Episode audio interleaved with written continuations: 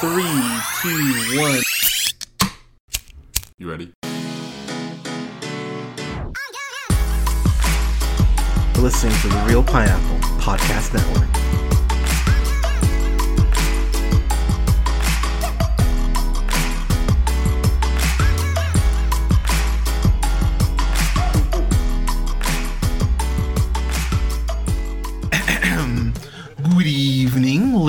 Gentlemen, days, and gays. This is the Reel Pineapple. This is your humble host, Hunter, here. I hope you're all having a great night, morning, afternoon, whenever you're checking this out. I've got a review here for the latest Olivia Wilde offering in Don't Worry, Darling, which of course st- stars Florence Pugh, uh, Harry Styles, Olivia Wilde, um, and Chris Pine. Those are the main uh, the main four. So full disclosure here, I'm gonna stay away from spoilers for the most part. If I do get anything super spoilery, I will give you a warning. Okay, let's just kind of get in this. So I'm not gonna go over the whole drama coming out about the film. You can read about that on your on your own time. I'm just here to talk about the film. But what I will say about the whole drama aspect is that it definitely feels like the drama is way more interesting, you know, for pe- some people than what the film was going to end up being. So I was actually really curious to actually see this movie because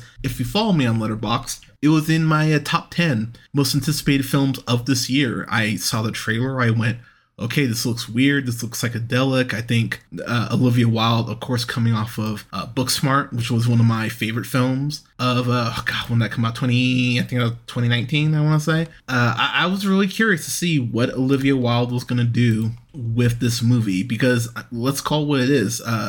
Uh, 2019, yeah. Oh, wow, I'm proud of myself. Uh, but I was really curious what Olivia Wilde would do some- with something like this because going from a coming of age teenage comedy to a psycho, you know, psychological horror film like this, that's quite a jump in genres. But I was I was curious. I was curious to see what Olivia Wilde do with this. And this is written by Katie uh, Silberman, who went ahead and wrote Booksmart as well. She also wrote uh, that uh, that Rebel Wilson film that I'm completely blanking on. Oh, isn't it romantic? That's right. And so I, I was kind of like, okay, let's let's let's see what this what this could be. And so let me go ahead and start with kind of the very basic non-spoilery plot. So uh, Florence Pugh, who's played by uh, who plays Alice and Harry Styles, who plays Jack. They are together. They are married. They are living in the uh, com- this community called Vict, which is this experimental company town where all the men who work uh, who live there with their spouses uh, work for the top secret uh, Victory Project, is what it's called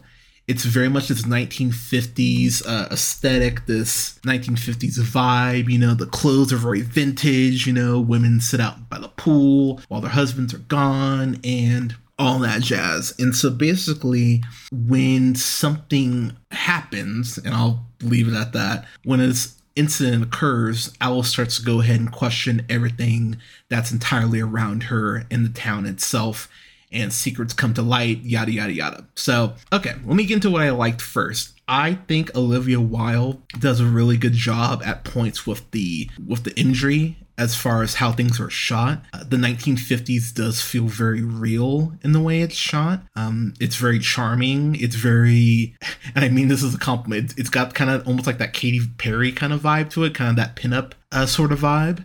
Uh, I, think it actually works really well in in pockets. And the best thing about this movie, not surprising, Florence Pugh. She's the shit. And when I talk about Florence Pugh, obviously, you know, Black Widow, I have to point out, but I remember seeing her in Fighting with My Family and, you know, uh, the uh, docu- uh, not the documentary, but the movie based on the life of uh, WWE, former WWE wrestler Paige, uh, who now goes by uh, uh, uh, Sor- uh, Saraya, who just debuted for AEW, go figure. Uh, congratulations, by the way, fucking love her.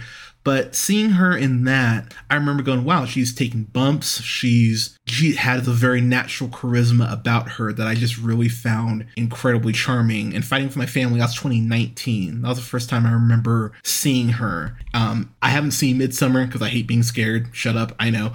Uh, but I remember seeing her also. I actually saw her in King Lear, and she's actually really great in that too. Not surprising, but I remember being really impressed with her in uh, Fighting with My Family. And then she does Little Women uh, in 2019, which she's great in as well. And then of course, you know, she does Black Widow. She's great in that. And I was just really, I was really happy for her. I was like, okay, it's really cool to see this this young woman on the come up and actually starting to go ahead and you know, define her brand. And she's really taking a lot of different types of roles. I'm just like, hell yeah, hell yeah, girl, go ahead. And she, the, the responsibility that Florence Pugh has to this movie is that she has to go ahead and not only switch between being this incredible suburban housewife and being like fun and bubbly and, and charming and charismatic, but she has to be able to flip between feeling all those things and then being able to go ahead and amplify and convey the horror and the terror and the frustration and the anger and the angst that she feels at multiple points in these scenes. So, uh, or in this film, pardon me. But she's able to flip those emotions on a fucking dime, and it's horribly impressive uh, in the way that she does it. And I have to give her a lot of credit for being able to do that so effortlessly. And it's it's horribly impressive given the incredible range that she does have to show here. Um, Olivia Wilde in this movie, she plays Mary. What I will say about her character without getting spoilery, because again, I'm trying very hard to dance around spoilers for this. Mary comes across very much like Olivia Wilde has come across in this press tour. Uh, she, at points, comes across very tone deaf and very uh, hypocritical at points, and especially for where her character ends up and what we find out about her. I was really sitting there going, wow, where the fuck do you get off? It was one of those things where I just went, I really don't, I, I don't love the way she's portraying this character and what this character ends up being and doing. I just went, yeah, I kind of don't like that at all.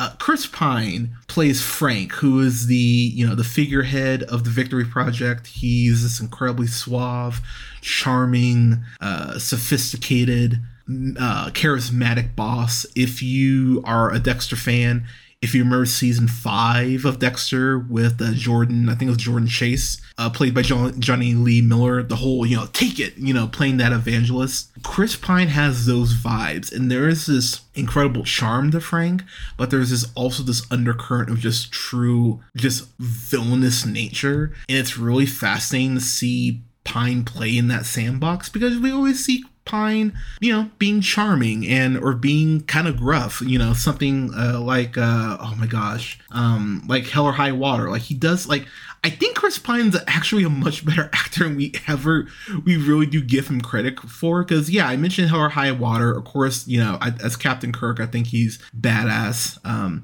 but even something like in A Wrinkle Time or the or uh, or um, Z for Zachariah, uh, Horrible Bosses too. He's the best thing about that fucking movie. I, I really like Chris Pine. I really like him a lot in here. I think I think he does an excellent job. And one of the biggest shames of the movie is that we don't get a ton of Chris Pine. We there is this one scene at a uh, at a dinner table between him and uh, him and Florence Pugh's Alice that I went, oh yeah, this is the stuff. And I'll be without spoiling that scene in particular is the best scene in the film by a country mile. Like it's not even close. And I love the way that that scene goes down and the way that Frank and Alice interact with each other. Okay, I, have given it some some positives. Now I gotta get into the bad stuff. I I'm gonna be real, y'all. I'm so torn on this movie from one perspective because for the first two thirds, I'd say it, it's it's it's very you know it's very 50s. It's very you know do the twists and all that shit.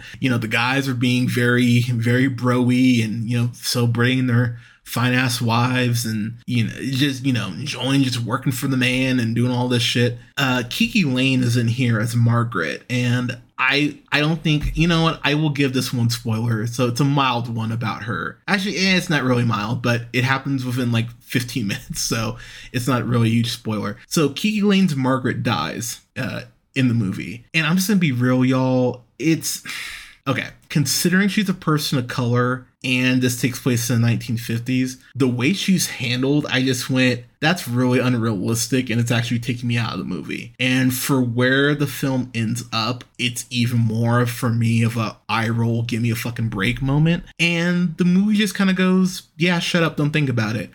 And I think the more you do think about this film, the more the film breaks down because the first two thirds I really think are intriguing as far as the mystery it sets up.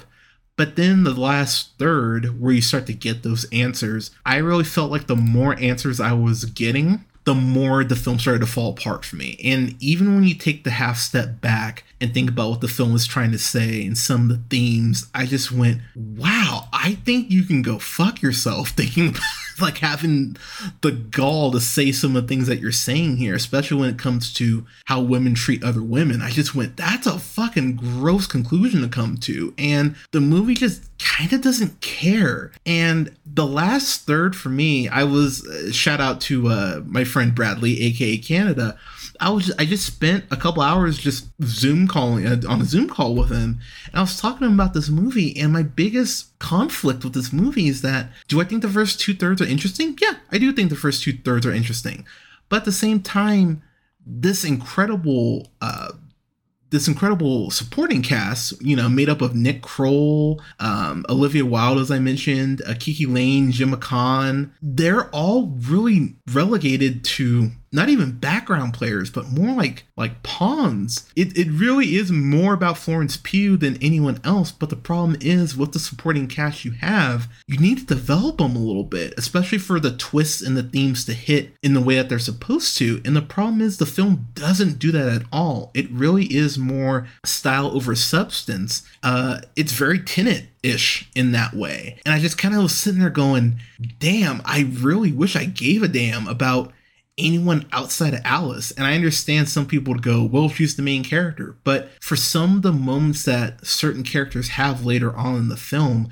you, we need to know a little bit about them outside of the fact that their husbands work for the Victory Project. And that's really all we know about anyone in in this movie outside of Alice, which really handicaps um, the film later on, uh, especially when it gets into the whole uh, reveal. And I just went, damn it, that's so frustrating. And the more I think about it, the more it actually does piss me off. It comes across very bad M. Night ish in that way. And it felt like when this script was written, it definitely felt like the pl- the the ending was set in stone, no wiggle room for it. We have to end up here making this point. And I really feel like even at points where the script could have gone a different direction, naturally just writing it and cutting things and rewriting and, you know and cutting, they I think Olivia Wilde and Katie Silberman were like, nope, we need to land here no matter what. I don't think they give themselves time to improv or room to improv or to potentially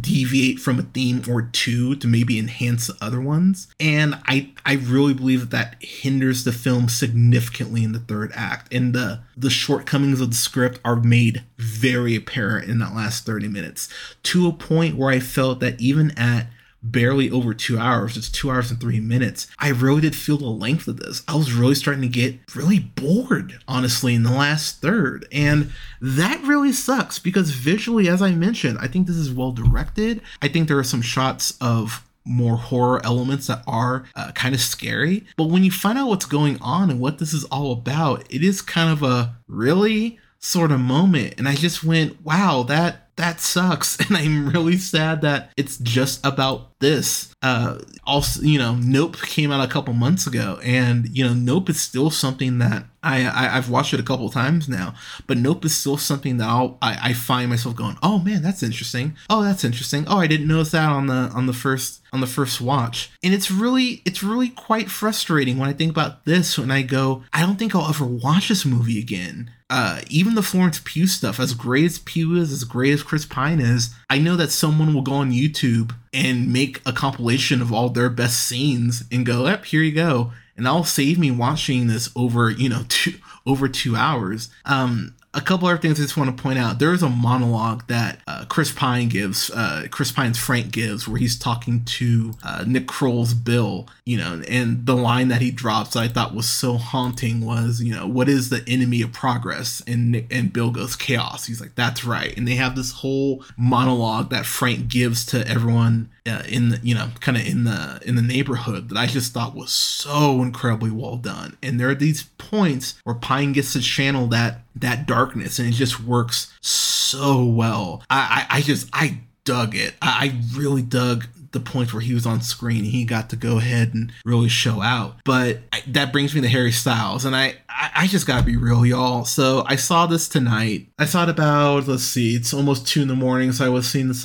about seven hours, uh, not seven hours, like five five hours ago. And there's this point where Harry Styles has to break down and like cry and be angry. And I'm in a theater filled with mostly women in their early to mid 20s, I would say. And the theater laughed, straight up laughed at him. And here's the thing, y'all. I think Harry Styles seems like a nice, like a nice guy. Like I, I don't have any ill will towards the guy. I know he's in One Direction, you know, so the fuck what? I mean, you know, who, who cares?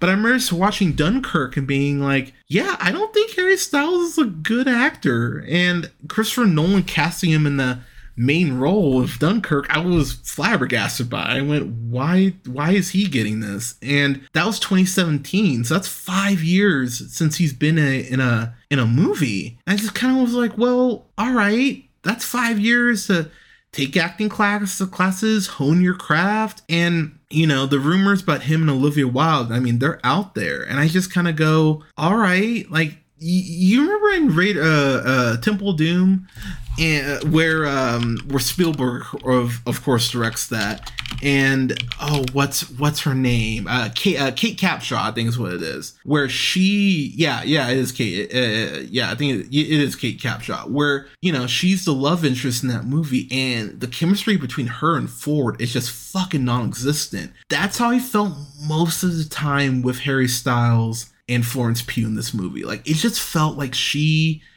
was out to go ahead and prove her worth and go ahead and continue to elevate her stock. And Harry Styles, God bless him, he just does not have the range that Florence Pugh does. I mean, obviously he shouldn't, but at the same time, when you're doing a movie like this where you're supposed to convey emotions to the audience, but then you have to have this undercurrent of what's to come. Florence Pugh Pugh's nailing that in every scene she's really in. And Styles just doesn't have that gear yet. And, you know, look, if Olivia Wilde, you know, she's fucking Harry Styles, like, I mean, you know, whatever. But honestly, when it starts to bleed into your work and the work isn't good, yeah, I need to speak on that. And Harry Styles is not good in this. Again, no ill will towards the guy, but he just he's just not there yet. And I and he's getting dragged on Twitter. I mean, he's got millions of dollars, he'll be fine. But I mean, I do feel a little bad for the guy because I'm sure like he actually gave a shit. I'm sure he actually wanted to do well. He doesn't seem too cool for school, but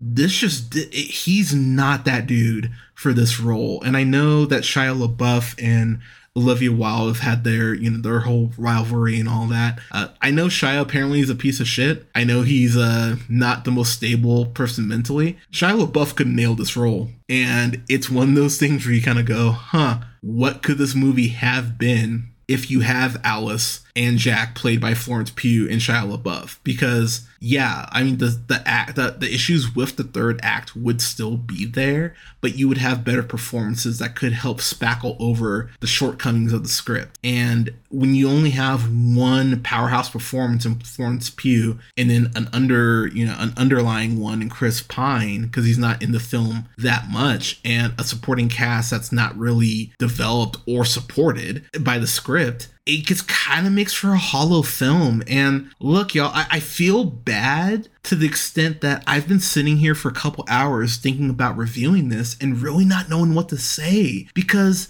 there are things about it I like, but that third act is fucking I don't even want to say abysmal, but honestly, it's kind of right there. It just falls apart and it undoes so much of the goodwill that I had in the first like two thirds of it. I mean, I think the issues do start to creep up in the second act, but by that third act, the movie it's like it's like a neon sign is you know appearing above it. So i'm really frustrated with this movie because i wanted to love this y'all. Like i cannot stress that enough.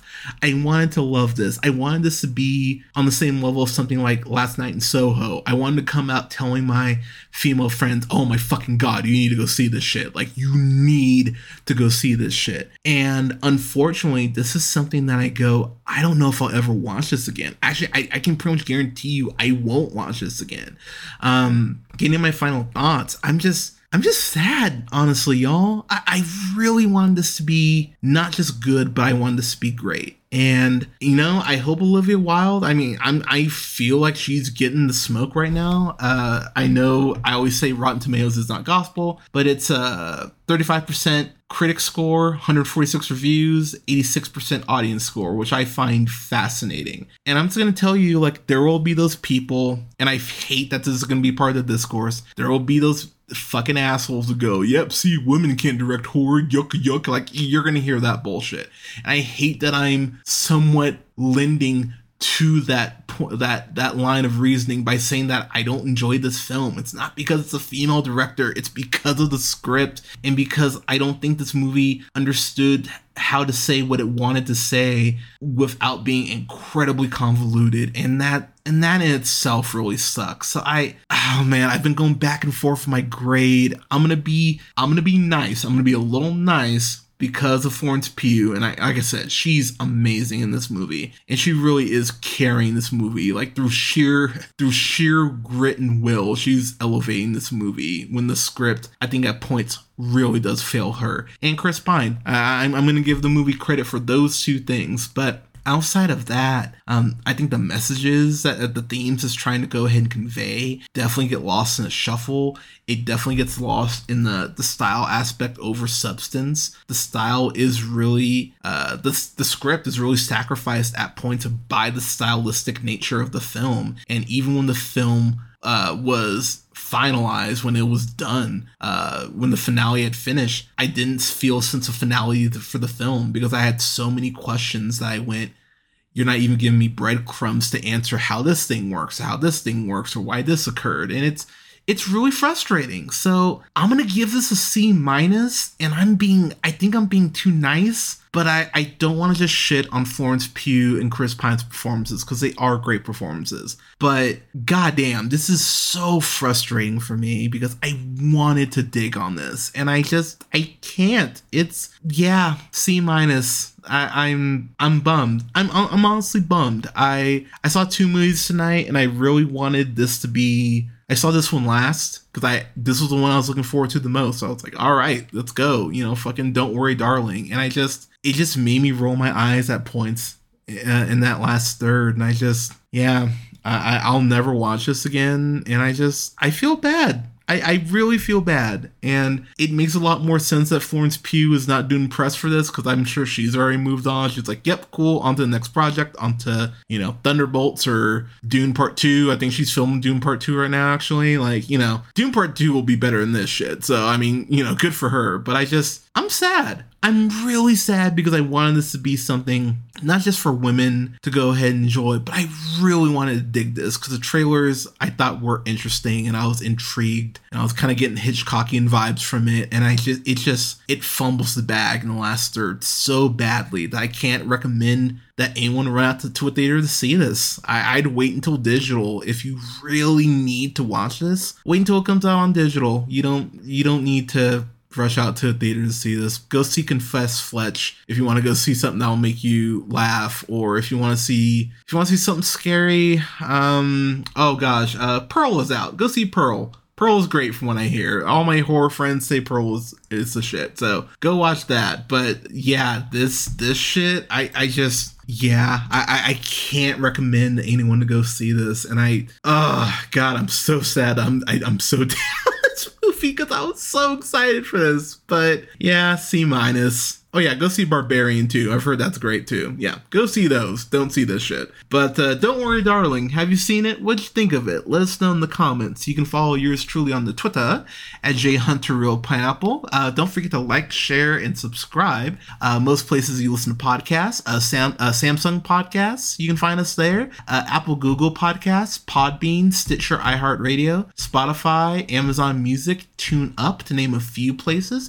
You can follow yours truly on on Letterboxd at Black Shazam, and you can like both our pages on Facebook at The Reel Pineapple and Reel Pineapple Games. And what else? You can find me on uh, TikTok at Black Shazam as well. Um, everyone, thank you so much for listening. Uh, we're gonna have reviews up for that new Tyler Perry movie. I think it's called Jasmine's Noose. I don't know whatever it's called. That the new Tyler Perry movie that I'm not excited to watch. Uh, that one. So I'll review up for that uh, here soon. Um, we're gonna be starting the real spooky series here coming up in the next next couple weeks for Halloween. So I'm gonna have reviews up for House of a Clock in Its Walls, all the Scream films. Um, what else? Uh, X. I, I I need to watch. I'm actually gonna watch that probably this weekend, uh, as well as Orphan First Kill, some other uh, Halloween stuff. But everyone, thank you so much for listening. Thank you so much for your support. Stay safe out there. Take care of each other. Wear your mask. Get your booster if you haven't gotten that yet. Uh, stay safe, everyone. Tell someone you love them today. We all we all need to hear that more. But thanks again, everyone, and we'll talk to you soon.